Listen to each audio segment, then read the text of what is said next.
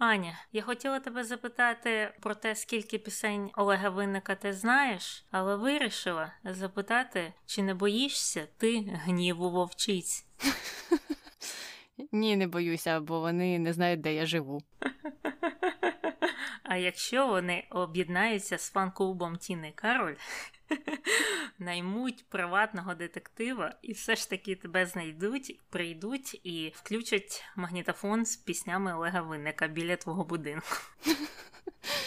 Ні, ну на здоров'я. Якщо їм це допоможе, не знаю, побороти мене якось в їх очах і головах, то Звичайно, звичайно, все на користь і все на здоров'я тим вовчицям. Ти знаєш, у мене сьогодні був досвід спілкування з дуже приємною літньою жіночкою, яка потім в кінці кінців е, виявилася прихильницею К'юанона. Тому мені вже мало що страшно.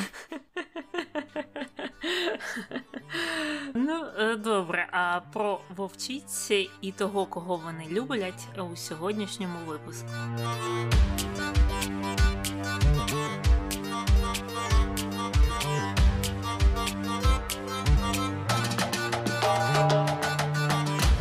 Привіт, це Таня. І Аня в ефірі подкаст «Не без гріха.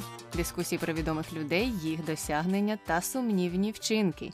Сьогодні говоримо про Олега Винника. Що питає про нього інтернет? Ну, як завжди буває з вітчизняними зірками, щось питають, але взагалом це є щось нецікаве, і частково це навіть не запитання, а просто якісь там запити до Гугу. Але серед них були такі: Олег Винник, сім'я. Угу. Це все велика таємниця, хоча насправді ні. Поговоримо ми трохи про його сім'ю, але зовсім небагато. Угу. Наступне Олег Винник скачати всі пісні. Олег Винник би це не зацінив, бо треба йти на стрімінговий сервіс і слухати ліцензійований продукт, а не качати десь там його пісні. Ну або качати десь, де можна це зробити. Тому, якщо ви прихильники Олега Винника, то робіть все законно. Угу.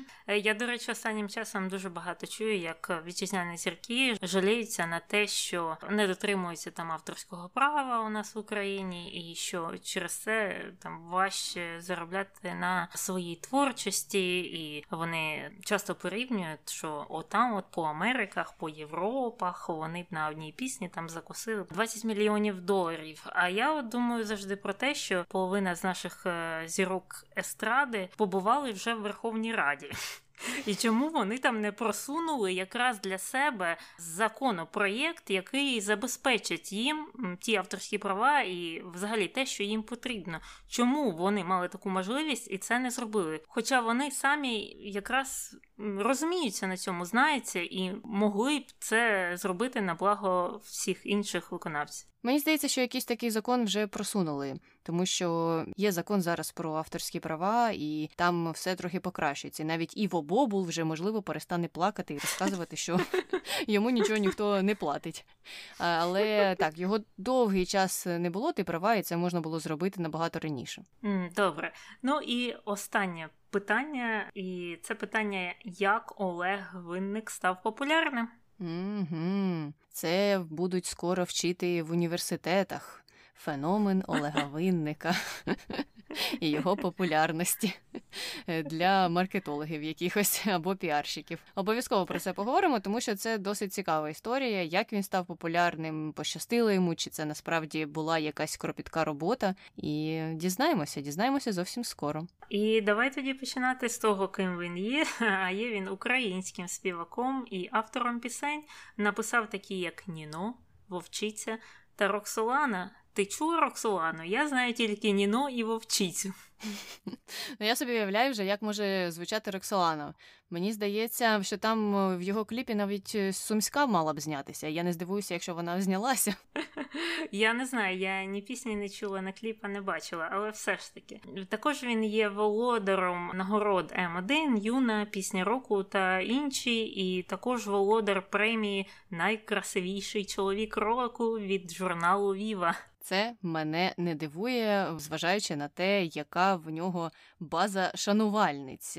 І якщо це, звичайно, шанувальниці вирішують, тому що я, чесно кажучи, не знаю, як оці премії від журналу Віва визначають найкрасивіших людей. Мені здається, вони проводять опитування у себе на вебсайті чи де так само, як це робить, до речі, і People. Це не те, що тобі треба там реєструватися і ходити на виборчі дільниці. Ні, там якесь опитування в інтернеті вісить, і там дійсно можна їх накрутити. Тобто, якщо ти належиш до якогось фан-клубу і хочеш, щоб твій улюбленець щось там виграв, то це можна здійснити багатьма кліками. Добре, з преміями розібралися. Переходимо до дитинства Олега Винника. А народився він 31 липня 73-го року у селі Вербівка, що в Черкаській області.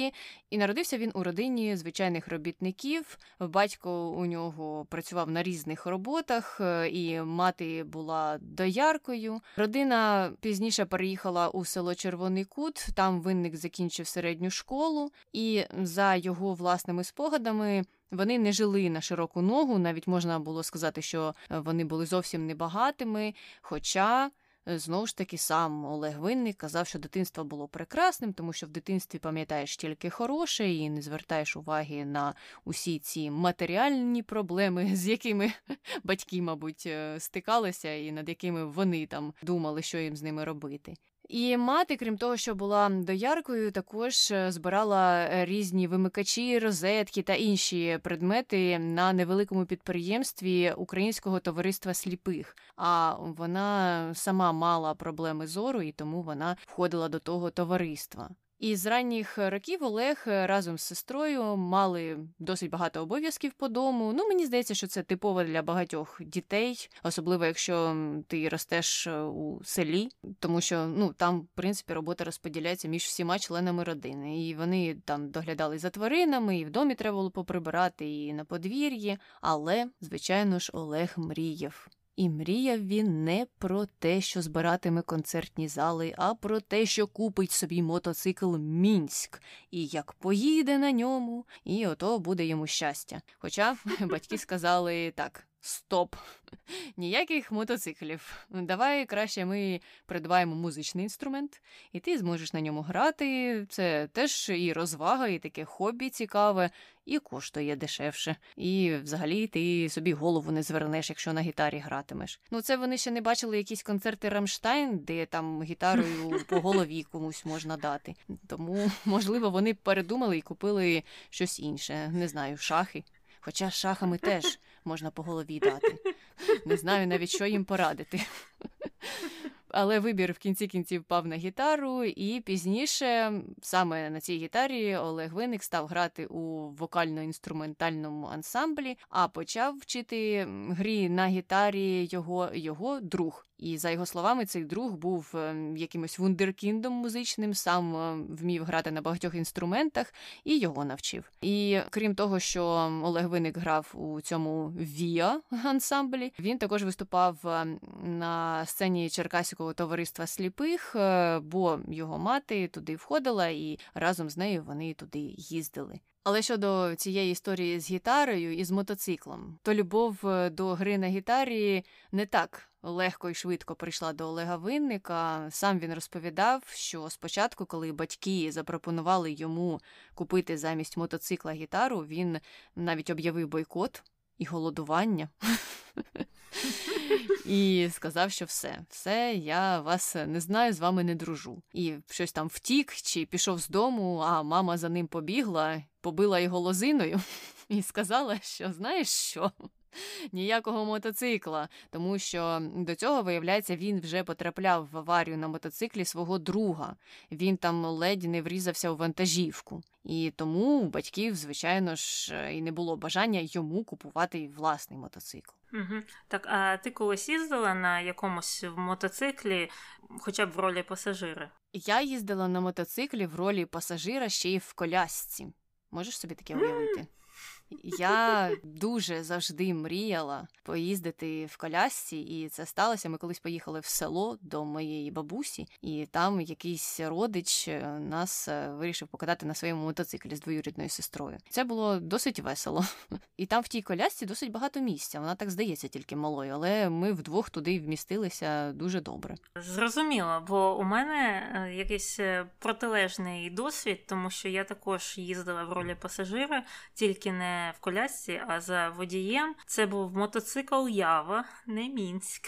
І е, ми проїхали десь, не знаю, 10 хвилин, і коли я встала з того мотоцикла, я одразу заявила, що це був останній раз, коли я на нього саджусь. Це було так страшно мені, що після цього ну ніяк. Хоча я можу керувати автомобілем, і я не боюсь доріг або водіння, а от саме мотоциклі. Зрозуміло. Ну я крім мотоциклів ще й на мопеді їздила, це вже тут було. Не те, щоб це було страшно, ні, не страшно, але з іншого боку, ти думаєш, ну ти їдеш на маленькому мопеді, а повз тебе може пронестися великий автомобіль, і це так може мати якісь наслідки. Я взагалі не фанат мотоциклів і усього, де ти не захищений, як водій або пасажир. Тому я розумію частково батьків Олега Винника. Цікаво, до речі, купив він собі потім цей мотоцикл, коли вже заробляв гроші чи ні. Саме мінськ. Ну не знаю. Я б на його місці, якщо це була справді така мрія-мрія, то можливо б купила, просто поставила собі як е, експонат і все. Ну, е, добре, давай від мотоциклів повернемося до музики, і саме музики, яку створив Олег Винник. З віком він став все більше нею цікавитися і незабаром став приймати участь у різних там місцевих музичних конкурсах і навіть здобував там якісь перемоги. Паралельно він грав на весіллях та дискотеках, і так поступово-поступово музика витіснила школу трохи, і він на цих виступах клубах, е, весіллях, дискотеках е, почав отримувати непогані гроші. І він десь там в інтерв'ю казав, що якось він там за одне літо заробив 750 рублів, е, що мені видалося непоганою зарплатнією. І також вказував, що співав те, що прохали гості на тих заходах, куди його запрошували.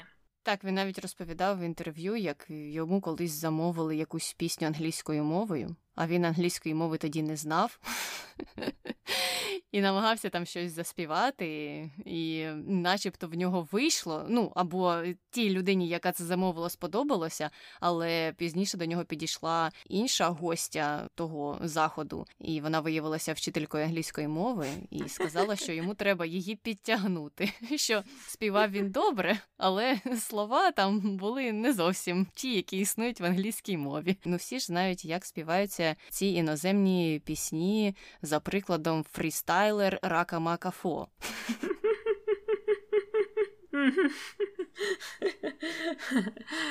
Ну і продовження е, цього після чергового такого фестивалю, в якому приймав участь Олег, е, один з журі порадив йому продовжувати розвивати свій талант, і він вирішив піти навчатися в Канівському технікумі культосвіт працівників. І туди він вступив на спеціальність керівник самодіяльного народного хору. Але сам він казав, що, начебто, не збирався ніколи бути диригентом і не мав після випуску з цього технікуму ніякої практики в цьому напрямку. Ну а потім так сталося, що радянський союз потроху став розпадатися, і перед цим була, звісно, перебудова. А під час перебудови, як ми пам'ятаємо ще з випуску про Берні Сандерса, стало модним встановлення оцих от контактів міст побратимів. І якраз е, місто Канів став побратимом німецького міста Фірзен. І так виходило, що з Німеччини в Україну надходила якась гуманітарна допомога. А у відповідь Україна направляла з концертами свої там творчі колективи. І таким чином, у 93-му році, в складі студентського хору Олег Винник поїхав до Німеччини, і там він був дуже вражений всім. А саме наскільки життя там відрізнялося від життя в Україні. І тоді він вирішив, що він хоче будувати почати кар'єру артиста на заході, тому що там платять набагато краще. Отак от. Угу. Але після цього він е, повернувся назад, е, не залишився одразу в Німеччині. Хоча плани у нього тоді такі з'явилися. Він е, продовжив навчання, після цього став солістом Черкаського обласного хору і паралельно вивчав німецьку мову. Говорив, що за один урок платив 10 доларів, і це був початок 90-х. І мені здається, що це так дорого, тому що. Уже коли я вчилася, і коли мої однокласники ходили до репетиторів, то розповідали, що вони десь так приблизно платили. Це було вже пізніше набагато, ніж коли Олег вчив німецьку мову. Мені здається, що з кожним роком ціна на вивчення іноземних мов падає у відношенні з зарплатнями, тому що я пам'ятаю я почала е, заняття з репетитором у другому класі, тобто то був 94-й рік, тобто не так далеко від е, того часу, коли там Олег вивчав е, німецьку мову, і в Києві ціна була від 15 доларів за годину. Зрозуміло. І мені знаєш, що цікаво ще німецька, англійська, як вони співвідносилися за ціною. Ну тому що англійська зрозуміло була, мабуть, більш популярна. Uh-huh. А він uh-huh. вирішив вчити німецьку і теж зрозуміло, чому. І ще коли він тоді вперше їздив е, з гастролями в Німеччину, то Олег побачив мюзикли. Спочатку, за його словами, думав, що то якась оперетта, а виявились мюзикли. І той мюзикл, який його зацікавив, е, був е, привид опери, і він вирішив, що, мабуть, треба шукати роботу саме в цьому жанрі. Але але почав він в Німеччині не з того. У 96-7 роках е, він туди поїхав за програмою ОПЕР, і це така програма, яка надає змогу молодим людям їхати в інші країни, жити в сім'ї і працювати гувернантами, тобто доглядати за дітьми. Він е, був е, таким гувернером для синів одного хірурга, і так як тих синів було двоє, то він і отримував подвійну заробітну плату. Ну, дуже чесно з боку хірурга, я так скажу, бо мені здається, не всі були такими сумлінними. І замість того, щоб е, отримувати 400 марок на місяць, Олег Винник отримував 800. Непогано. І одночасно mm-hmm. з цією роботою він також е, вирішив брати приватні уроки з вдосконалення техніки співу, і е, брав він їх у американського піаніста і викладача вокалу, якого звали е, Джон Ліман. Для цього він їздив у Гамбург, і цей Ліман допоміг Олегу розширити вокальний спектр і опанувати тенора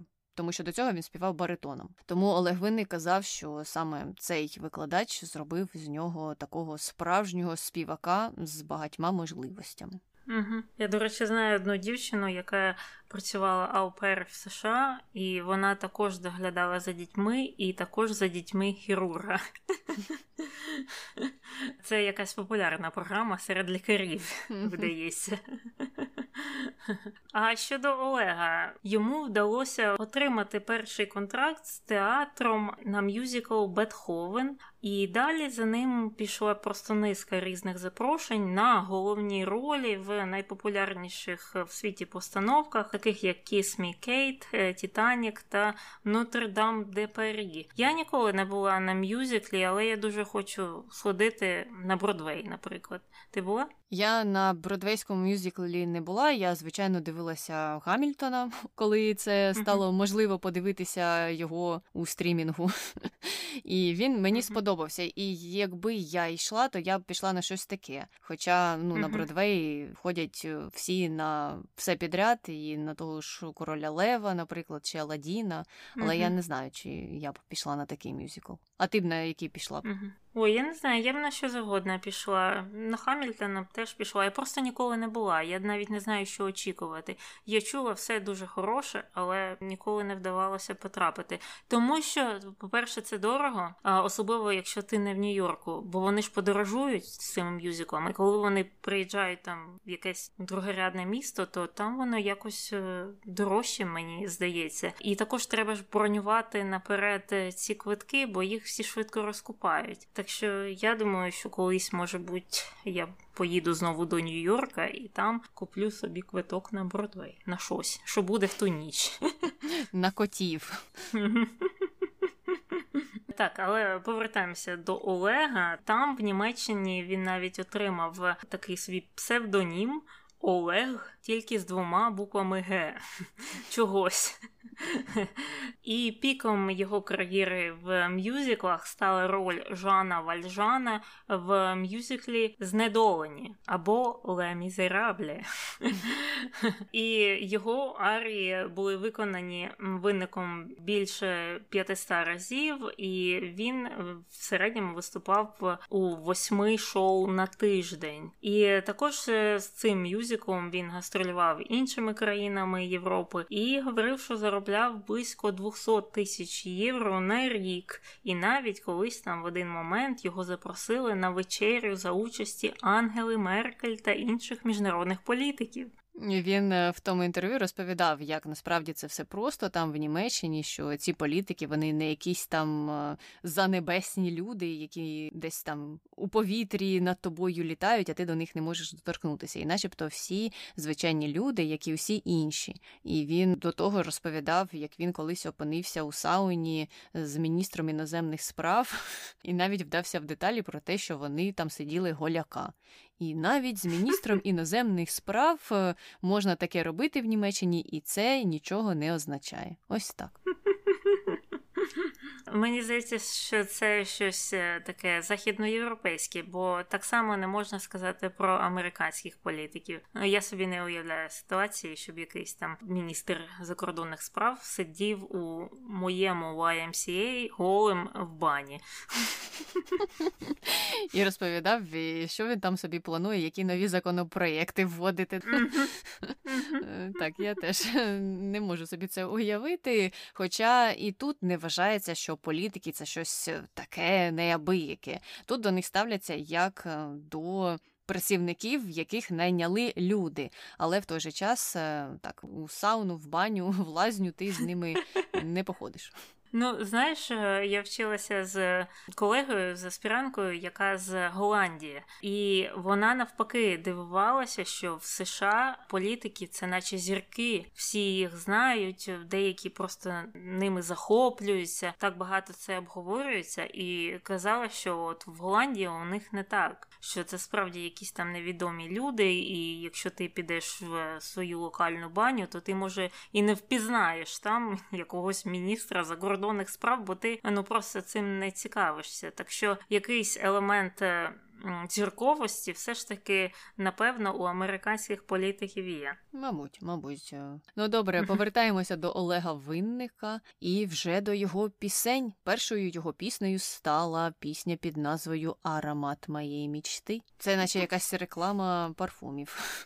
Шанель номер 5 і її винник написав у 2003 році, а у 2007-му тільки зняв кліп на цю пісню. А вже рік по тому ще один кліп на пісню Птах. І це були перші два кліпи, з допомогою яких він хотів е, розкручуватися. І ці пісні тоді стали популярними серед українців, що жили в Німеччині. Там Олег почав свої сольні виступи, але поєднувати цю роботу з мюзиклами йому не вдавалося, тому що графік у театрі був досить е, негнучким і досить щільним, і ту роботу довелося полишити. І він казав, що просто ти не можеш перенести щось чи запізнитися, чи не знаю, не прийти сказати, що замініть мене. Коротше кажучи, довелося покинути йому ту роботу, хоча вона була досить прибутковою. Він вважав себе знаменитим на той час. Ну і дійсно він виступав е, тоді в багатьох е, мюзиклах і постійно, постійно гастролював Німеччиною. Але Вирішив виступати з піснями і почав з галоконцертів. Е, один з них називався Митці проти сніду, також на концерті лікарів для країн третього світу. Та на галоконцерті, цілю якого був е, збір е, коштів на благочинність. Все це було у Берліні. Тобто такі перші його виступи були у не сольних концертах, а в таких більш солянках і з якоюсь благочинною метою. Так, е, на цих концертах в Берліні він співав пісні Аромат моєї мічти. Ну, я так розумію, що так, тому що пісень німецької в нього немає, наскільки я знаю. Цікаво. Добре. Ну, можливо, знаєш, е, репетирував заодно не відмовлятися ще, якщо позвали. Або може це були якісь концерти за участі різних е, зірок. Ну знаєш, бувають же міжнародні концерти, особливо якщо це збір коштів. Не знаю, не знаю, що там насправді було. Але у 2006 році сталася зустріч, яка змінила все його життя, можна так сказати. Він зустрівся з Олександром Горбенком, який на той час е, був просто бізнесменом, приватним підприємцем і не мав ніякого досвіду роботи з артистами. І саме цей Олександр Горбенко і став е, продюсером Олега Винника в Україні. Він, е, коли дізнався про те, що Олег Винник хоче почати сольну кар'єру в Україні, це його зацікавило, і його пісні його зацікавили, і, начебто, він не боявся того, що у нього немає ніякого досвіду роботи там з артистами або е, з різними компаніями, з телекомпаніями, з радіокомпаніями. Він вирішив, чому б ні. І, до речі його навіть там родичі в якихось інтерв'ю казали, що вони думали, що щось не так. Він до цього займався будівництвом заводів, а тут е, раптом uh-huh. вирішив співпрацювати з якимось іще й невідомим артистом. Ну так він його захопив. Вони ж е, з однієї області, вони там ділять одну малу батьківщину. Вони реально там у сусідніх селах народилися.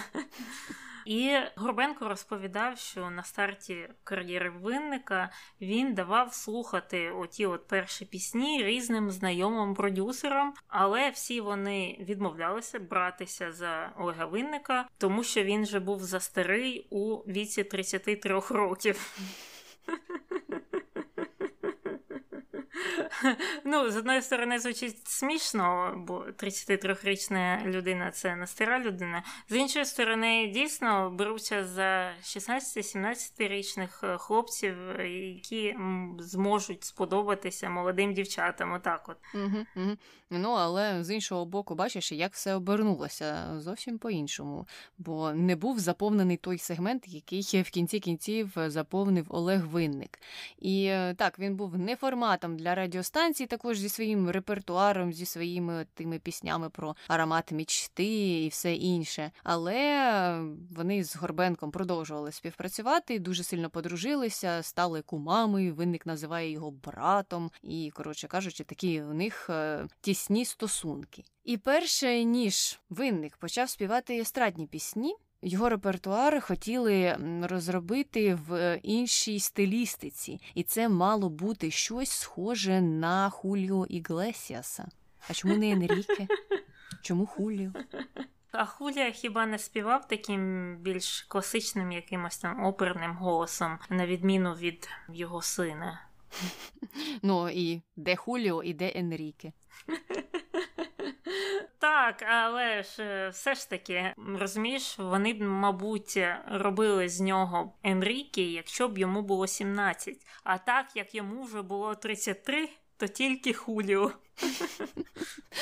Зрозуміло, зрозуміло. Ну і можливо так дивилися на минулу кар'єру, і що це було щось дотичне до оперного співу, тому е, вирішили зв'язати її з кар'єрою Хуліо Іглесіаса. І розроблялася ця концепція разом із іншим продюсером Володимиром Бебешком. Ну такий відомий чоловік в Україні. Він сам про це розповідав в інтерв'ю. Хоча пізніше виник разом з Горбенком вирішили все ж таки відмовитися відмовитися від цієї ідеї і піти кардинально іншим простим, зрозумілим народу шляхом, і використали такий формат е, естради 90-х, можна так сказати. І зараз винник е, опирається у своїй творчості саме на це, і як виявилося, саме це принесло йому той успіх. Мені здається, не один винник опирається на це.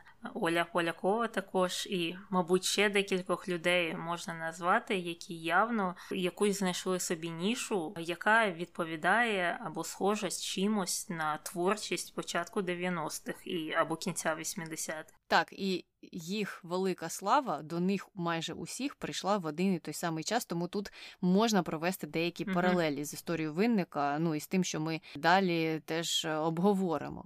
Тут все було не випадково. Вони от вирішили, що будуть працювати з музикою стилю 90-х, е, і чітко визначили, який продукт вони створюватимуть, для кого вони створюватимуть цей продукт. І хоча з одного боку в своїх інтерв'ю Горбенко заявляв, що цільовою аудиторією повинна була стати така самодостатня багата леді, найчастіше заміжня. Насправді інші радіопродюсери казали, що ну трохи, трохи не те. Його більше слухають е, самотні жінки або ті жінки, яким він нібито дає якусь надію. Не знаю, як вони це визначають.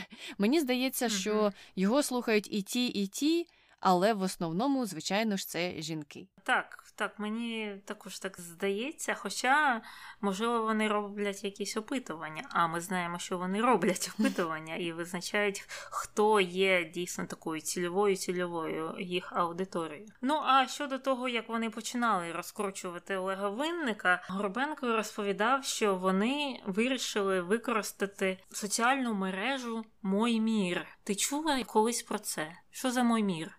Це була така одна із перших соцмереж від Mail.ru. Я там не була зареєстрована і не знаю, що там е, взагалі відбувалося, в чому була її суть, е, але так, е, судячи з усього, вона була популярна якийсь час. І вони чому вирішили використовувати ту соцмережу? Тому що у них грошей особливо не було на розкрутку, і вони не могли платити за те, щоб їх кліпи показували на телебаченні, щоб їх пісні постійно крутили по радіо, бо вони вже витратили на зйомки перших кліпів 180 тисяч доларів. І це нібито були основні їх заощадження на той час. І тому в тій соцмережі Мой мір Горбенко почав е, шукати користувачів е, з України, з Росії, з інших країн Східної Європи е, з прізвищем Винник, додавати їх у друзі і пропонувати слухати пісні їх е, однофамільця. І розраховував, що можливо збіг таких прізвищ їх зацікавить, а можливо, й сама пісня, що було б ще краще. І коли цих друзів стало вже більше, то вони почали, звичайно ж, розповідати іншим людям. Ну і почало працювати це BBC Радіо Народне, і таким чином е, це допомогло трохи збільшити популярність винника. Крім того, я ще в інтерв'ю самого Олега Винника чула, що Горбенко, ще працюючи на своїх отих підприємствах, давав е, працівникам слухати перші його пісні, і так, нібито він прощупував аудиторію, чи подобається людям це, чи не подобається. І за його словами, більшості людей подобалися ці пісні, ну тому що вони були такими простими, зрозумілими, і той співак е, видавався таким своїм хлопцем. Угу, угу. Я просто не зовсім розумію цю стратегію, чого саме треба було додавати в друзі всіх винників. Чому просто будь-кого в певній віковій аудиторії не додавати і просто кидати там, спамити їх піснями. Також, мабуть, був би якийсь вихлоп з цього. Я просто не знаю, у мене. Досить е, популярне прізвище, і якщо б хтось мені постукався з таким же прізвищем, мене б це не зацікавило, бо я знаю, що їх багато. Але є люди, які от цікавляться. І навіть я бачила ще за часів там перших цих соцмереж були групи людей, е, однофамільців, які об'єднувалися, і там вони не знаю, що вони робили, спілкувалися, шукали родичів. Але той факт, що існують так такі люди, яких цікавлять їх же однофамільці, це правда. Тому може щось в тому було. Хоча твоя теорія і стратегія мені подобається більше, тому що ширше коло тих, хто може послухати Олега Винника потенційно. Так, так. Ну а після того, як вони оце заспамили всіх винників, вони приступили до другого етапу розкрутки співака і почали давати концерти в невеличких містах. Перші ті концерти були збитковими. Але продюсер вказував, що це така була продумана стратегія, адже завдання їх було це зачепити аудиторію і спонукати їх поширити інформацію про співака. Таку ж саму стратегію використовують українські виконавці, які хочуть е, побудувати кар'єру в Росії з якоїсь причини, і вони ж е, також їздять по цим от маленьких містечкам Сибіру, оці всі птахофабрики. І вони туди їздять, тому що е, вони знають, що хтось там купить ці квитки, бо до тих маленьких містечок мало хто приїздить, і тому, якщо там якась навіть п'ятисортна зірка, невідомо звідки туди приїхала, вони все одно можливо куплять туди квиток, бо рідко їм видається сходити на якийсь концерт, бо вже великі зірки часто оминають оці от міста. Ну так, це така стратегія, яка використовується багатьма багатьма зірками, які хочуть, хоч якось е, так поширити не знаю, свою славу. Не знаю, чи вони заробляють на цьому щось, е, важко сказати. Хоча оті зірки з дискотек 80-х, вони ж так само роблять, їздять uh-huh, такими uh-huh, містечками і щось, мабуть, заробляють, адже ж повертаються з року в рік і дають uh-huh. свої концерти. Тому, мабуть, це діло прибуткове. Ну і на час першого туру тими маленькими містами України виника вже було декілька альбомів. Е, це і Ангел, і щастя, і навіть перший україномовний рок Солана. Тур той стартував у 2013 році, і всього було проведено 100 концертів десь. І якраз е, про те, що ти казала, сам виник розповідав, що був у таких місцях, де просто павутина висіла на сцені. Е, замість е, червоних е, велюрових штор. І ніхто там ремонт не робив 20 років, а тут приїхав якийсь співак, хоче перед нами виступати. Ну і відповідно люди дуже раділи, і ця публіка ставала дуже лояльною до нього, тому що вони були вдячні за те, що ти до нас приїхав, доїхав, тому що ми тут нікому не потрібні. Це нам треба сідати на три автобуси, на якусь електричку і їхати кудись в районний обласний центр на концерт. А тут е, приїжджає до нас цей співак. Тому це теж було не випадково, це теж було все продумано, і таким чином він поширював е, про себе інформацію. І це, мабуть, навіть е, зважаючи на те, що це на той час було неприбутковим ділом, було дешевше, ніж, наприклад, закупити там 20 кліпів, не 20 кліпів, а 20 місць для своїх кліпів на телебаченні або пісні крутити на радіо. Так, мабуть, це дійсно працюють. Щодо заробітків, е, ти казала, там заробляють, вони не заробляють. Я не знаю, як е, виконавці музичні, скільки вони там роблять на цьому, але театральні, які також е, виходять з цими турами по маленьким містам, заробляють там більше, ніж якщо б вони виступали постійно в одному великому місті. Знову ж з тих же причин, тому що люди голодні до якоїсь там культури або музики, до них е, не так часто хтось приїжджає, і вони готові заплатити навіть більше грошей, щоб е, піти і щось подивитися або послухати. Угу, угу. Ну і можливо, це не будуть настільки більші гроші, якщо знову ж врахувати те, якби вони там їхали кудись. За квиток треба платити і там, і плюс ще додається дорога, можливо, там ще кудись тут там сходити на місці, щось поїсти. Тому так, е, це все працює для обох сторін, що важливо. І цей перший тур Олега Винника тоді завершився у Палаці Україна. Це вважалося дуже престижним для співака, якого ще на той час мало хто взагалі знав. І вони розповідали, як вони обклеїли там ледь не весь Київ тими білбордами, і всюди був винник, винник, винник. Хоча мало хто знав, хто такий винник, але зал був заповнений, і концерт пройшов успішно. І допомогла, до речі, тоді йому і політична ситуація, тому що якраз в той час сталася анексія Криму, до України перестали впускати багатьох російських співаків чоловіків через те, що вони порушували українське законодавство. І образ винника був досить близьким до того, що звикли слухати люди на той час. І я пам'ятаю, що навіть тоді казали, що о, це ж український Басков, наприклад. Хоча мені здається, що винник е, себе таким не вважає, бо він у якомусь інтерв'ю навіть так посміювався: Ой, ну я ж не співак, який носить піджак, е, який зроблений з диванної обивки. Щось таке. І я чомусь зразу подумала, що це або Басков, або Кіркоров. Ну хто це ще може бути? Хто носить на собі диванну оббивку?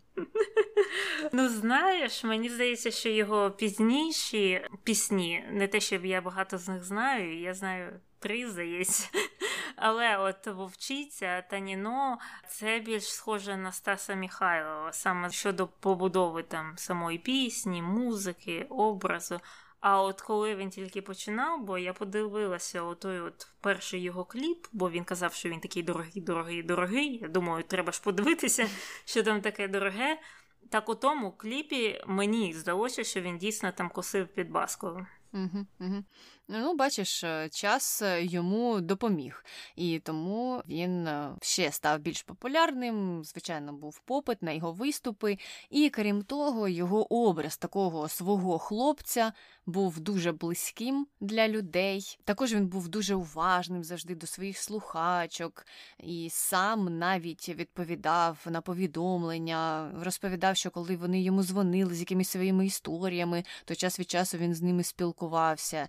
І це людям подобалося. Людям подобається, коли зірка не є якоюсь віддаленою, зірка є доступною. І так він починав. Я не знаю, чи на даний момент він спілкується зі своїми слухачками. Це треба, звичайно, в них поцікавитися. Так, так. Хоча, хоча, незважаючи на те, що його сприймають як за свого хлопця, сам образ е, винника був створений його продюсером і самим винником, і створений він не випадково випадково і є досить детально продуманим. Винник е, сам говорив, що займається творчістю не для власного задоволення, а щоб подарувати це задоволення слухачам.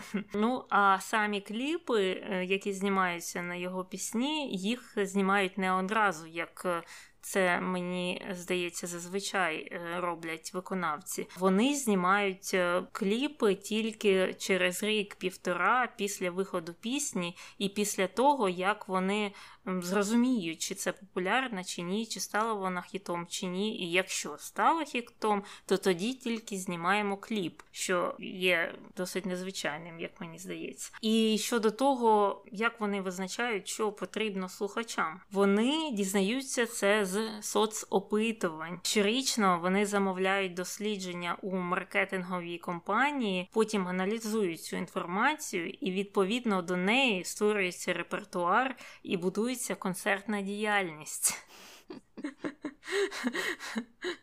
Ну, аналітична частина мене радіє, і мені це подобається. Так, ми зробили опитування, підрахували всі тут е, цифри. Людям тут треба кохання, а там патріотичне, а там на такій мові, там на такій. Тут ми це зробили, заспівали. З іншої сторони, де тут творчість? Угу, угу. Але він сам зізнається в інтерв'ю про те, що пісні йому даються дуже складно. Тобто, це не приходить, знаєш, муза, і ти вночі стрибаєш з ліжка, біжиш до стола і щось там пишеш, чи не знаю, записуєш е, на диктофон в телефоні, що тобі прийшло в голову. Ні, ні, ні. Він сидить і працює над кожним словом, там над кожною нотою в цій пісні, і це мені говорить про те, що він детально думає над тим, як вона повинна звучати для аудиторії. Адже якби ці пісні він дійсно писав е, просто завдяки пориву творчості, то ну, він би не розповідав, що він сидить і над кожною нотою думає. Тут е, трохи інша історія, і дійсно вони це пояснюють, нібито вони дають продукт е, глядачеві, який він хоче.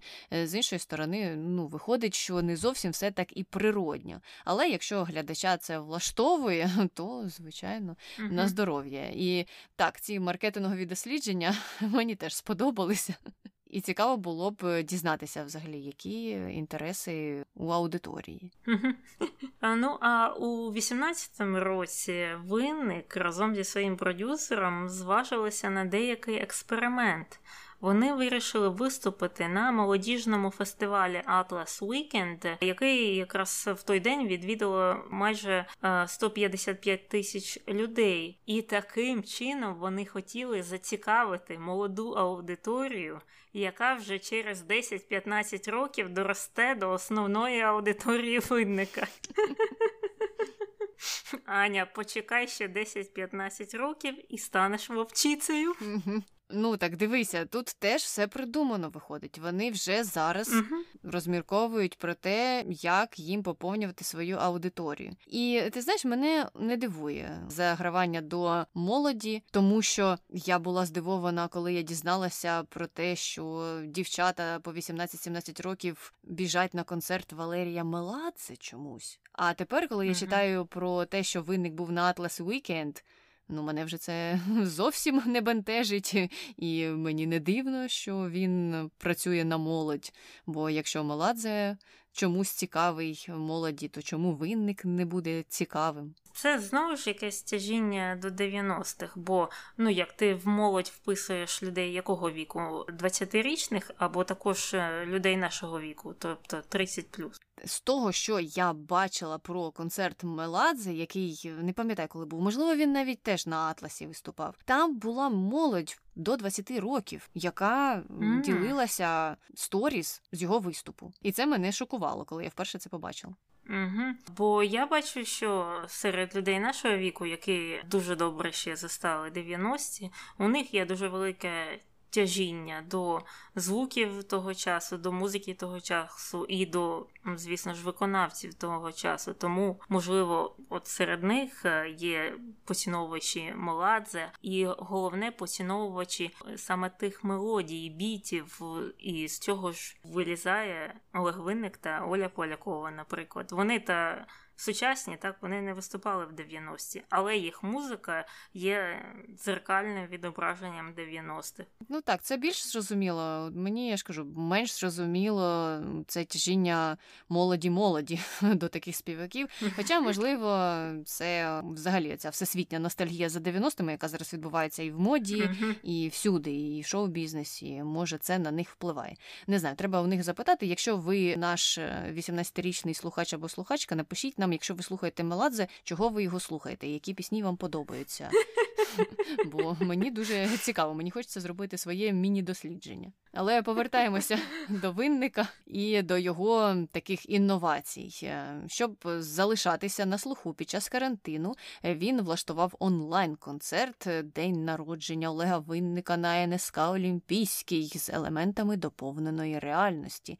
І цей концерт подивилися майже 80 тисяч чоловік. Там була VR-складова, тобто віртуальна реальність, і це все коштувало від 7 до 20 доларів. Чим вищою була ціна, тим більше якихось віртуальних можливостей е, давали глядачеві, і вони навіть могли подарувати віртуальні квіти Олегу Виннику. А винник їм за це вклонявся і дякував. Ну тому що це Олег Винник, і він уважний до кожного свого слухача. Так я не зовсім зрозуміла. Я не відвідувала цей онлайн-концерт, але він е, дякував е, кожному окремо, чи це було якесь записане відео, і якщо людина там подарувала йому квіти за якісь там додаткові гроші, то вони просто включали відео винника, який дякує всім однаково. Так, винник, який дякує всім однаково. Як же він міг заздалегідь дізнатися, подарує йому квіти Марія Іванівна чи Валентина Степанівна? Ну, це тоді не цікаво. Оце, от бачиш, я його розкусила. У нього не індивідуальний підхід до вовчиць. Так, але будемо чекати від них е, фідбеку, чи їм сподобалася така доповнена реальність і така увага, чи ні. Чи можливо треба було дійсно дозаписати, наприклад, е, звертання по імені. Однак загалом увага є, її багато, і це робить винника на сьогоднішній день одним з найдорожчих співаків в Україні. За якийсь 45-хвилинний концерт на корпоративі, наприклад, у 2020 році він брав 50 тисяч євро. Я думаю, що зараз е, ціна пішла навіть вгору. І він взагалі казав, що він просто так е, навіть тих корпоративів не дає, що йому треба точно знати, що його не запрошують як е, учасника якоїсь там солянки, що його запрошують тому, що він їм подобається, а не просто так. Бачиш, пройшло декілька років, і виник вже може сам обирати собі аудиторію. Ну і щодо соцмереж, щодо активності аудиторії там, е, то звичайно і у соцмережах вона дуже лояльна за результатами досліджень. е, Аудиторії Олега Винника 90% людей на його сторінках залишають позитивні відгуки про нього. Тобто дуже дуже дуже велика підтримка з боку слухачів. І тут, до речі, Тіна Кароль йому програє. Тому, якщо ви фанати Тіни Кароль, то краще треба було не нам негативні коментарі залишати під нашим випуском, а бігти до Тіни Кароль на сторінки і там їй співати деферамби, тому що вона ніяк не обжене Олега Винника. Так, і до речі, про фан-клуби. У нього ж, звісно ж, є також свій фан-клуб або сторінка фан-клубу на ВКонтактіку, і там більшість або переважна більшість аудиторії це росіяни. І я туди зайшла почитати, що вони там пишуть. І звісно, як ти і вказувала, там всі його хвалять, дуже люблять.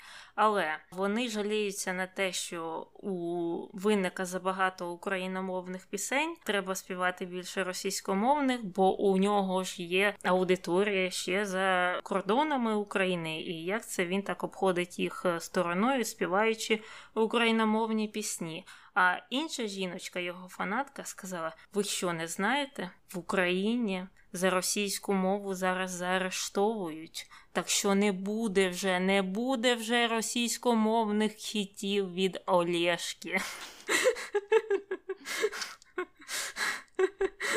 Ну, бачиш, е, що тільки не понавигадують. Але якби вони слухали інтерв'ю Олега Винника, яке дуже легко можна знайти на Ютубі, і там воно не одне, то вони б знали, що він сам сказав, що він не буде гастролювати Росією, тому що він не може, тому що це йде проти його цінностей. Значить, українські вовчиці йому дорожчі, ніж закордонні. От так от.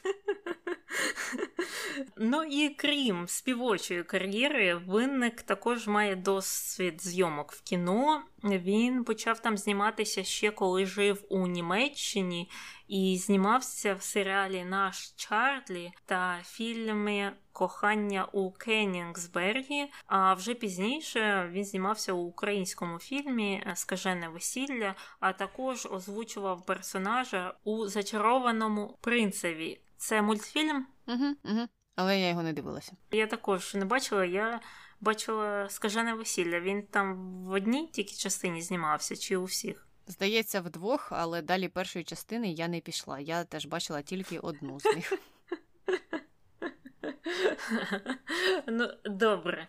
І також, звісно ж, Олег Винник є ведучим і також був учасником кількох шоу, наприклад, X-Factor, танці зірками, Маска, Голос країни, хіт парадна М1 і, мабуть, ще декілька інших. Ти дивилася якісь шоу за участі Олега Винник?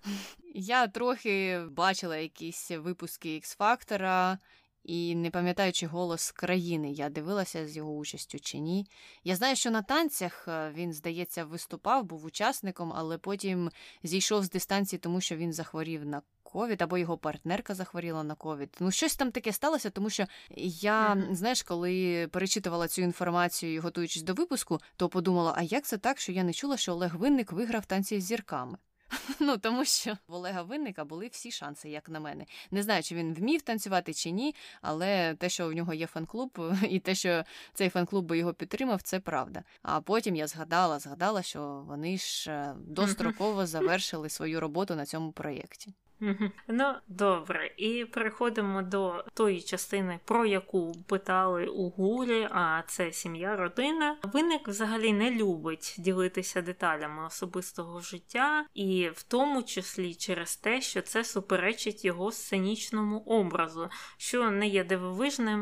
Мені здається, всі або більшість е, виконавців, які орієнтовані на жіночу аудиторію, часто не розповідають, чи є там у них подружки, чи нема.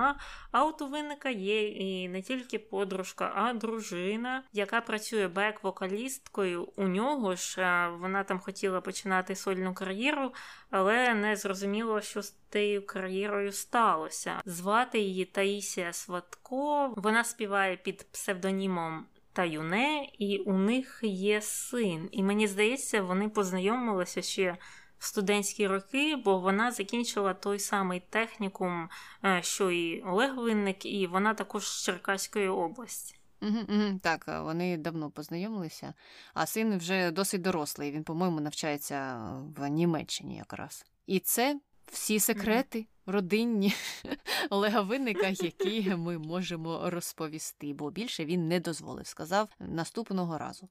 І е, останнє це політика, політична активність Олега Винника. Так, так, так. Е, в нього поки що немає президентських амбіцій, але партійні вже були. Тому що у 2019 році він разом з Михайлом Поплавським балотувався від аграрної партії на парламентських виборах, але не допомогли ні студенти, ні вовчиці, тому що партія набрала піввідсотка всього. Я навіть не знала, що у нас ще існує аграрна партія України. Та вона якось це ж і відродилася тоді, на тих виборах, бо до цього, ну не знаю, ніхто про неї не чув. Ну, добре, побачимо, чи стане Олег Винник президентом чи ні. І ми прийшли до моменту, коли ми переходимо до контроверсії. У нас сьогодні їх дві. І перша, звісно ж, пов'язана з отим от незрозумілим флешмобом разом з російськими співаками, які підтримують окупацію Криму. Значить, кілька років тому винник е, неочікувано з'явився в кліпі під назвою Всім мір. І цей кліп був створений за участі різних там російських співаків, журналістів, акторів, діячів культури, серед яких е, дуже багато людей підтримують окупацію Криму і війну на Донбасі, і взагалі там ну, список досить гидотний. Там був і Познер, цей слизький журналіст, і Валерія, співачка, яка співає на кожному там дні Росії, дні Путіна і що завгодно. Звісно, це ж е, викликало такий ажіотаж в суспільстві, і у винника питали: ну чого ти вирішив приєднатися до цього гадючника? А він казав, що йому якось образливо на те, як люди реагують на цей вчинок. Тобто, начебто, він взагалі не розуміє, чого це людям не сподобалося. І також додав, що брав участь у флешмобі до якогось там всесвітнього дня миру. А те, що використали в кліпі, сталося без його відома, і, е, начебто, він не знав повного переліку учасників. І там, за його словами, його продюсера е, йому там вислали якесь запрошення. І там був перелік з Леонардо Ді Капріо, Анджеліна Джолі, і там якісь голівудські зірки, європейські зірки і Олег Винник. І він, типу, подумав, о, чого б ні, заспіваю з ними. А як виявилося, ну це ж знову за його словами, як виявилося, там Валерія і Познер. І взагалі я не зрозуміла, навіщо цей кліп і хто був е, цільовою аудиторією цього кліпу. Тобто там все, що вони співають, це всі мір, всі мір. А до кого ви це співаєте? Підіть е, до Кремля, поспівайте Познір з Валерією. Кому ви це співаєте? Угу. Тому то й справа, що вони нібито натякали, що у війні агресором є Україна. Ну, ця акція, а ця акція на це натякала, що ми ж такі мирні, ми ж тільки за мир, а ви тут бушуєте. Незрозуміло чому. І так, винник казав, що його до того діла приплели, а він же ж не знав взагалі, і йому не сказали і не повідомили. Тоді інше питання до нього, то подавай в суд на них. Я розумію, що це важко, зважаючи на те, що це інша держава, але хоча б хід такий можна було зробити і виголосити за рахунок угу. цього свою таку активну позицію. Так, і це б дуже добре зіграло для його репутації, для реставрації його репутації. Тобто тут на нього, начебто, тут так наїхали. А він сказав: Я ж не знав, я ж не знав. Це неподобство. Зараз я там подам позов на них до суду, і навіть якщо дійсно це нічим би не закінчилося, принаймні там люди побачили, що, начебто, це дійсно йому там не сподобалося.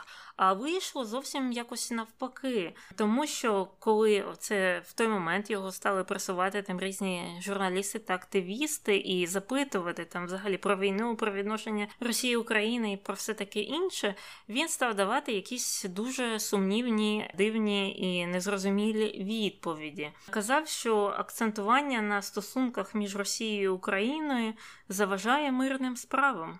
Треба думати про мир а не шукати підводних каменів, засуджувати когось. Просто треба думати про мир, а він сам сам якось так е, прийде. І я так помічаю, що це є якось популярною позицією серед е, наших діячів культури, і це зрозуміло, тому що не мир заважає вільному там пересуванню до Сахаліна з концертами. Угу, угу. Так, е, які дії, які дії спонукатимуть до цього миру? І чому це угу. раптом акцентування на цих стосунках заважає мирним справам? Невже те, що це обговорюється, якось посилить е, агресію чи послабить її навпаки? Якщо ми, можливо, не будемо це обговорювати, то Росія вирішить: ніхто про це не говорить. Пішли звідси, хлопці, вже не цікаво.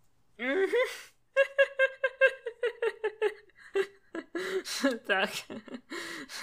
Ну, а потім його продовжили вже просувати про Крим і питали, що там з Кримом. Ти вважаєш, що Крим український? А він каже, що так є агресія Росії е, щодо України, і що він дійсно не збирається виступати в Росії. А от щодо Криму також додав, що це горе, і я не буду нічого ділити і казати, чий Крим. Сьогодні, сьогодні це вже не потрібно. Що коли ти кричиш наш Крим, а він не наш, то ми маємо факт. А факт, начебто, він натякає, що він не наш. І якщо ми кричимо, що він наш, то чому ми нічого не вирішуємо? Це взагалі така маніпулятивна штука. Я не зовсім зрозуміла, він спеціально це робить чи ні. І також казав, що за Крим не вмер жоден український солдат що є суцільною брехнею, тому що, як ми знаємо, там загинуло двоє людей: Сергій Кокурін та Станіслав Карачевський. І потім е, він став е, задавати якісь питання в космос, е, що важливо, що дорого, Крим чи Донбас, чи вся Україна, чи та Україна, яка є підконтрольною зараз, і чому це ми ставимо акцент на якісь певні речі, і він взагалі не вважає, що Крим забрали, і що він дорожчий за життя наших людей. І також додав, що десятки тисяч людей загинули в незрозумілій війні під назвою АТО, і кінця цьому немає. Незрозумілій війні, мені здається, в принципі, все дуже прямолінійно і зрозуміла, Росія напала на Україну, вбила 15 тисяч людей на Донбасі, і до миру треба закликати не людей в Україні. Вони і так, звісно, зрозуміло, хочуть миру, ніхто не хоче війни на своїй території. Закликаю тих от своїх. Улюблених друзів Познера та Валерію і е, їх співвітчизників. Звичайно, і ось ці сентименти, типу, що дорожче, Крим чи Донбас, чи Україна. Mm-hmm. Я так розумію, він е, мав на увазі те, що Якщо люди наші гинуть е, за ось ці території, то може не варто. Треба зосередитися на тій Україні, яка залишилася. Ну так так можна дозосереджуватися, що Київ стане містом державою, а то може і не Київ, а може Ужгород, тому що нічого більше не залишиться. Тому це теж незрозумілий був для мене сентимент. Що виходить, треба тоді віддавати Завтра прийде Білорусь і скаже, а ми хочемо Чернігівську область, а Польща прийде і скаже, так віддавайте нам Волинську. Львівську, Івано-Франківську, ми теж uh-huh. хочемо, а Турція ще щось захоче. Ну, всі прийдуть і щось захочуть забрати собі. То що ж дорого тоді буде нам? Що ми будемо обирати? Незрозуміло. І так, ці всі якісь промови в космос і ніякої конкретики. Ну, тебе спитали uh-huh. конкретно. Що ти думаєш про ситуацію з анексією Криму? І е, скажи своїм слухачам, глядачам, шанувальникам, шанувальникам про те, які в тебе плани щодо виступів в Росії. В кінці кінців, після усієї цієї тиради, він сказав, що не буде давати концертів в Росії. Пізніше ще й вибачився перед родинами загиблих за ті слова, які він казав про те, що не було загиблих у діях е, в Криму. І ти знаєш, ну я тут ще хочу додати, що ті слова, які він казав, що за Крим не вмер жоден український солдат то вони в АТО помирають просто трохи на іншій території. Mm-hmm. Це ж все почалося просто mm-hmm. з іншої території і зараз переросло в щось mm-hmm. інше. І тому казати, що за Крим ніхто не помер, помирають кожен день, до сих пір помирають. І мені здається, що тут якраз і не треба розділяти ой, той помер за Крим, а той помер е, за Донбас. Вони всі беруть участь у військових діях, які почалися одночасно в один і той самий період. І почалися вони зі сторони Росії, яка напала на Україну. От і все. Все зрозуміло, не треба ніяких речей в небо кидати і говорити, що щось там якось там не треба тут нагнітати ситуацію. Ну то не ми її почали mm-hmm. нагнітати. Так і я не зовсім розумію, чи це його є дійсно така відверта його позиція щира, чи це він працює на аудиторію, що у нього в голові є якісь амбіції на певну аудиторію, наприклад, знову ж російську, і він не хоче її якось там образити, розлючити. І через це він так е, поміж крапельками, поміж крапельком. Але це, звісно ж, не виходить. У нас вже люди знають, як це фіксувати. І як ти думаєш, це дійсно його позиція, чи це далекоглядні плани? Мені важко казати, тому що з одного боку, зважаючи на те, як вони проводять дослідження, як вони аналізують свою аудиторію, можна було б сказати, що можливо це і далекоглядні плани. З іншого боку, дивлячись на те, як він давав той коментар, і які він не знаю тези описував, ну там же ж нічого не зрозуміло до кінця, і взагалі у нього якась нечітка позиція. Я так е, не знаючи результатів досліджень, які могли проводитися чи не проводитися, сказала б, що його шанси захопити російську аудиторію колись, ну не те, що досить малі, але ну там є такі співаки. Mm-hmm. Але можливо, з іншого боку, він думає, ну буде ще один, значить. Ну просто зараз у нього така хороша база в Україні, і я не розумію, як, якщо такий далекоглядний план для Росії існує для виступів там, як це відобразиться на тій аудиторії, яка вже в нього є, як вона це сприйме. І мені здається, що він тоді її втратить. Я не знаю. Знову ж було б цікаво побачити їх е, маркетингові е, дослідження. І до речі, щодо цього кліпу всім мір. Там все ж таки із зірок е, знайшовся одна зірка досить е, високої величини. Не було Анджеліни Джолі, Ді Капріо не було, але був Олександр Софіно. Тобто когось вони дійсно туди запросили. Але всі інші були якісь невідомі, здебільшого росіяни, і більшість з них е, покидьки. От і все. Зрозуміло. Добре, переходимо до другої контроверсії. І, звичайно, звичайно, як останнім часом багато контроверсій, вона пов'язана з пандемією. Винник давав концерт е, під час пандемії. Це було в березні 2021-го, Не так давно він дав концерт у переповненому залі в броварах без дотримання карантинних норм, тому що глядачі були без масок, не дотримувалися звичайно ж дистанції, бо це був концерт в переповненому залі. І на той час Київ та область перебували в помаранчевій зоні та були близько до червоної. І я розумію, що офіційно там є якісь правила про те, що навіть якщо ти вже близько до червоної зони, то нібито там деякі концерти ще дозволені, і можна користуватися громадським транспортом. І, коротше кажучи, в Україні зовсім інші правила. Але ось чисто з моральної точки зору. Ну навіщо це робити? Навіщо давати? Концерти в переповнених залах під час пандемії. Тим паче, коли ти знаєш, що твоя аудиторія, а саме її вік, дуже корелює погано з пандемією. Я не знаю, але знаєш, як вони це пояснюють. Це ж не мені гроші потрібні. Мені гроші вже не так потрібні. У мене ж є музиканти, звукооператори, барабанщики, ще хтось, ще хтось, ще хтось. Їм треба платити зарплату. Тож ми влаштували тут концерт, бо все ж таки вже рік нічого не відбувалося.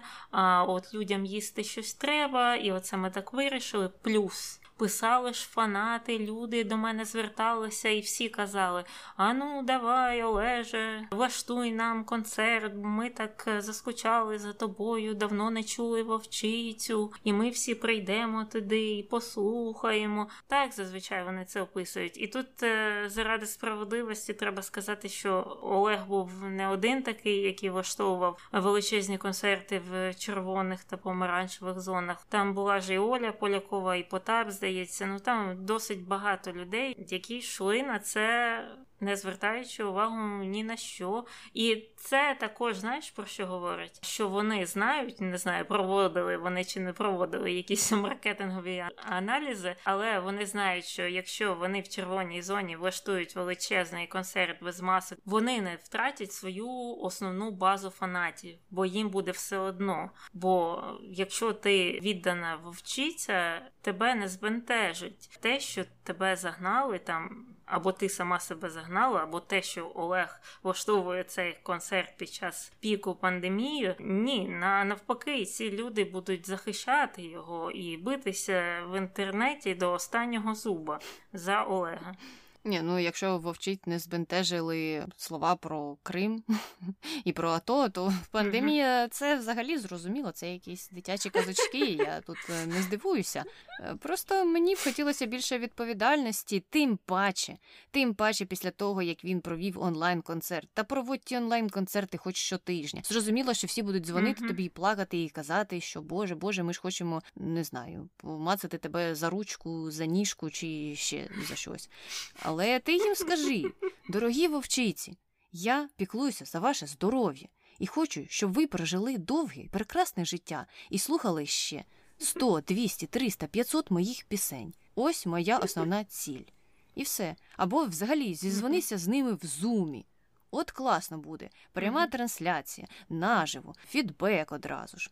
Прекрасно ж, вік технологій на дворі, стільки всього можна зробити, а тут е, якийсь концерт у переповненій залі. Не знаю. Я згодна, що це безвідповідально, і я також взагалі очікую часто більшого від е, зірок або інших там інфлюенсерів. Але з іншої сторони, я думаю, що аудиторія також має бути більш е, прискіпливою до своїх ідолів, до своїх кумирів, до тих людей, яких вони наслідують. І якщо ця людина робить таке або каже таке, то не знаю, може не треба ходити е, на його концерт наступний, там влаштувати бойкот, провчити цю зірку і почекати, поки вона вибачиться, а потім повертатися на його концерти. Ну, не знаю, не знаю, чи це станеться, особливо Тань. Не знаю, чи це станеться, зважаючи на конспірології, які пов'язані з Олегом Винником. А кажуть що прослуховування пісень Олега Винника застосовують для лікування ледь не всіх хвороб від гаймориту до карієсу, ще й рак лікують. Потім прикладають квитки на концерт співака і таким чином радять лікувати геморой. Підкладений під тарілку постер Олега Винника може вилікувати виразку шлунка. А ікона Олега Винника, бо і така існує, хоча чого я дивуюсь, звичайно, вона існує, прикладена до голови, може вилікувати педикульоз. Ну і я не знаю, чи мені це. Варто говорити, але чисто заради чистоти своєї совісті я скажу, що всі ці методи лікування не підтверджені жодними клінічними дослідженнями. Я, до речі, згадала, що у Легавинника ж є свій логотип, і він випускає свій мерч там різні штуки, ну, звичайні там носки, якісь кружки. І він під пандемію випустив ще маски, звісно, з цим логотипом. Так коли я досліджувала його фан-клуб російський на ВКонтактіку, так там також люди жалілися, що вони не можуть якось там замовити на територію Росії масочку з е, логотипом Олега Винника. Я от подумала, може масочка також щось лікує, ковід, наприклад. Ну, ти знаєш, в цьому було б більше правди і більше е, досліджень клінічних. Це, звичайно, не саме маска Олега Винника, але маска загалом е, так, вона корисна. Такі історії про те, що чудотворність ікон, постерів, е, не знаю, предметів, до яких доторкалася зірка, існує, працює, допомагає багатьом людям. Є в будь-якій країні, мабуть, вони зустрічаються, і вони зустрічаються там, де є ось такі фан-клуби із е, дуже дуже дуже активною аудиторією. І тут мені здається, звичайно, попрацював його продюсер, і він, і оцей пророблений образ. Це все подіяло на людей, тому люди стали винника ледь не боготворити. Ну а що це ще? Як це ще назвати оці конспірології? Ну так, як ти вже сказала, це науковці не раз е, описували ті, що досліджували різні фан-клуби, і вони частіше за все проводять паралель якраз е, між церквою і фан-клубом, що в таких фан-клубах е, є щось на межі з релігійністю. Ну і це не суто там якийсь український екземпляр або випадки, які трапляються на території Східної Європи. Це як ти сказала, є по всьому світу. Mm-hmm. Ну, все з Олегом Винником ми закінчили на сьогодні. Якщо ви є прихильником Олега, пишіть нам, розкажіть, чому він вам подобається, які ваші улюблені пісні Олега, або щось таке. Обов'язково напишіть, а ми переходимо до коментарів про Гвінет Пелтру. Коментар перший.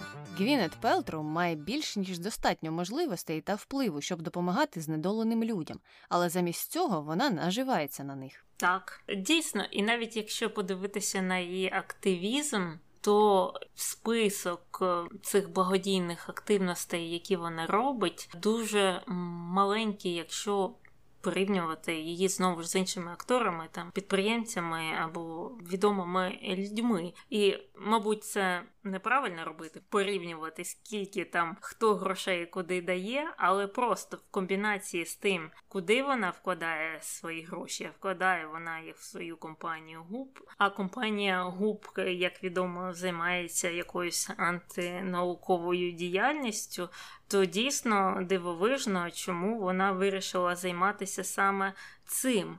І, взагалі, як ти думаєш? Гвінет знає, що вона робить, тобто вона знає, що вона надуває людей, і вона використовує свій образ голівудської зірки для того, щоб продавати різну фігню.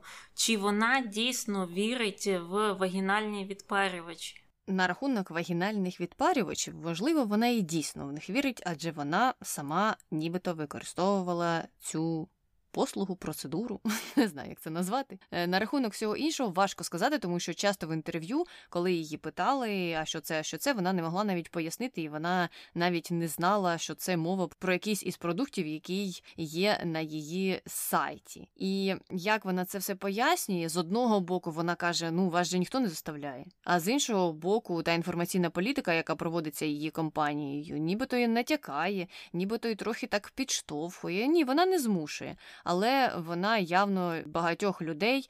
Підштовхує до використання цих продуктів. І не всі з них знедолені, але є такі, які віддадуть останні гроші mm-hmm. за можливість спробувати якийсь е, спосіб, який вони не пробували, який, можливо, їм допоможе. І це, звичайно, дуже сумно. І якщо навіть одна така людина є, то все одно це рівноцінно сумно. Мені здається, що вона. Повинна знати, повинна уявляти, що це так працює, але, мабуть, вона себе виправдовує тим, що вона явно нікого за руку не веде, не забирає в нього кредитну картку і, знаєш, не купує за цих людей усі ці речі.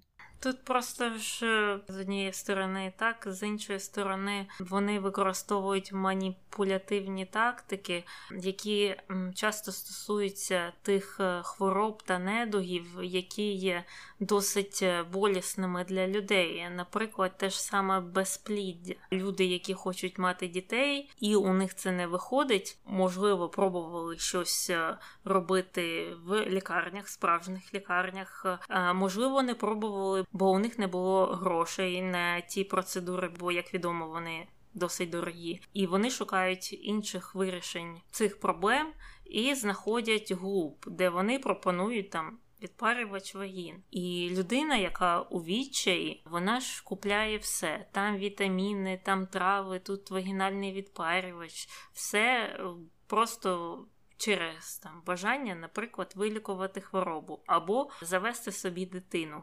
І оце жахливо, бо це маніпуляція. Ви маніпулюєте на таких от е, емоціях е, людей на людському горі. Так, я погоджуюся, і я ще в тому випуску казала, що мені від цього найбільше, мабуть, сумно, що вони дійсно маніпулюють е, людьми у такому скрутному становищі. І потім іще можна задати друге запитання. Е, так кажуть дійсно, що є люди, які зневірилися в медицині, вони звертаються до такої, як вони це кажуть, альтернативної медицини, хоча вона не існує взагалі такого поняття. То це стається і через невіру, і через те, що медицина, нібито в США, наприклад, досить е, дорога. Але ж Якщо порахувати усі ті трави, приправи, таблетки, ще щось, ще щось, то на них теж досить багато можна витратити. А якщо компанія взагалі агресивна, то вони ж продовжуватимуть і продовжуватимуть тобі це все нав'язувати, і вони ж від тебе не відчепляться, поки ти не витратиш усі mm-hmm. свої гроші. Тому тут ще питання в тому, що в кінці кінців виявиться дешевшим. І це також е, не те, що сумно, а вже й страшно. Коментар другий. Фільми Всесвітів Марвел і DC як національне надбання США. Ти можеш мати купу Оскарів або, навпаки, бути нікому невідомим актором-початківцем, а зіграв у фільмі за коміксами. Все, герой, загальний улюбленець. Ну, не знаю. Нікого не знаю, нікого не бачила. Акторів не знаю, які там знімаються. Все, на Таню це не діє. Ну і я що хотіла сказати, що тут е, теж і не для всіх акторів це працює, тому що, наприклад, Бена Афлека в ролі Бетмена, ну не знаю, хто полюбив. Я таких людей не зустрічав. А хто його зараз грає, Бетмена того? Отой, хто грав у сутінках, Роберт Паттінсон. Угу. Але його тільки затвердили на ту роль. Наскільки я знаю, ще жодного фільму з ним не вийшло, якщо я не помиляюся. Але я вже казала, що DC я не так люблю, як Марвел, тому за ними я менше слідкую. Ну, що я можу сказати? Всі, хто любить Марвел або DC, насолоджуйтесь е, цим періодом в історії Голлівуду. А ти не дочекаєшся, коли він вже закінчиться, так? Зрозуміло, зрозуміло. Добре, це були всі коментарі. Можемо переходити до хрінометру, скільки ти поставиш Гвінет Пелтроу. П'ять. П'ять я навіть більше, здається, поставила, ніж Елону Маску, хоча я його не дуже сильно люблю через ті причини, які я описувала. А Гвінет, просто знаєш, що якщо б я бачила багато фільмів за її участі, і багато з них мені подобалися, і я була якось прив'язана до тих фільмів то можливо б оцінка була б е, трохи кращою. А так у мене ставлення до її фільмів ну таке. А щодо її діяльності у ролі. Підприємниці, ну що тут можна сказати? Вона обманює людей, продає їм якусь отруту в гарній пляшці і каже, що вона щось вилікує. Це в гіршому випадку. В кращому, звісно, вона продає воду з якимось кристалом всередині і каже, що цей кристал заряджає воду на хороший настрій чи щось таке. В будь-якому випадку і те, і те не працює. Я теж поставила 5, е, і мені теж не близька вона як акторка, і я більш обурена її підприємницькою діяльністю. А щодо кристалів, я коли досліджувала ще її роботу, то дивилася багато аналітичних е, відео про саме цю компанію ГУП. І під одним відео, де чоловік, мабуть, з півгодини, то й більше розказував, е, наскільки погана ця компанія, як вони обманюють людей, і що всі ці кристали не працюють, і що це доведено наукою. І взагалі, як люди можуть вестися на такі речі, які вони навіть нічим не підкріплюють. То в коментарі прийшла одна людина і написала: Ну. Я так скажу, я люблю кристали, але ціна на сайті Гвінет це щось взагалі незрозуміле. І мені стало так смішно, що людина подивилася відео про те, де є таке детальне спростування, але у неї був зовсім інший висновок, хоча він був і критичним, але він зовсім в іншу сферу пішов. Хоча з іншого боку можна сказати, що навіть і фанати кристалів не люблять Гвінет за її цінову політику. Тому так. Люди просто хочуть дешевших кристалів, дешевших відпарювачів, дешевших яєць, дешевших відлякувачів там вампірів. І їм просто не подобається ціна, що ем, також досить сумно. Хтось може скористатися ем, цим моментом, цією нішою і створити більш дешеву версію губ. Там буде губ на мінімалках для тих людей, які не можуть дозволити купити собі якийсь там золотий вібратор за 3 тисячі доларів. Вони будуть продавати позолочений за 30. Це точно і це печально. А от наші слухачі Гвінет Пелтроу поставили 7 Ну, у нас слухачі завжди сміливіші у таких історіях, е, і їм не сподобалося те, е, як працює її компанія, скоріш за все. Або фільми дуже не сподобалися, хто знає. Ну і щодо того, які б товари від Гвінет купили б наші слухачі, було багато відповідей, але вони були дуже схожими. Ніякі. І це добре і позитивно, і я рада, що були такі відповіді. А ось е, щодо того, чи зверталися наші слухачі е, до віщунів, медіумів е, і усіляких таких людей, то 94% сказали, що ні, а 6% відповіли, що так. Ти зверталася? Я ні. А я не за своєю волею. Я ще коли була мала, мене возили до якоїсь як тоді казали бабки, і вона там щось щось робила, не знаю що, і щось нам давала, теж не знаю що, і це щось треба було десь там втирати, і я не знаю, що то було, на що воно діяло. І може колись у мене виросте хвіст, хто знає. Ну, побачимо. І мені здається, все. Ми завершили точно з Гвінет. І пишіть нам про винника. Ми дуже чекаємо на вовчиця. Не забувайте коментувати наші відео та наші подкасти, особливо на інстаграмі. Там ми проводимо опитування, в яких ви можете взяти участь. І у нас є імейл, ще podcastnbg.gmail.com, куди ніхто ніколи не пише. Так що, якщо ви хочете бути особливим, пишіть саме туди. Ну, а на сьогодні все. З вами була Таня і Аня. Почуємось. Бувай. І не мав після випуску з університету ніякої практики технікум, в цьому технікум. напрямку. З цього університету ніякої технікум. практики. Боже. Ти знаєш, як воно? Les Misérables? Як воно? Les Misérables. Les Misérables.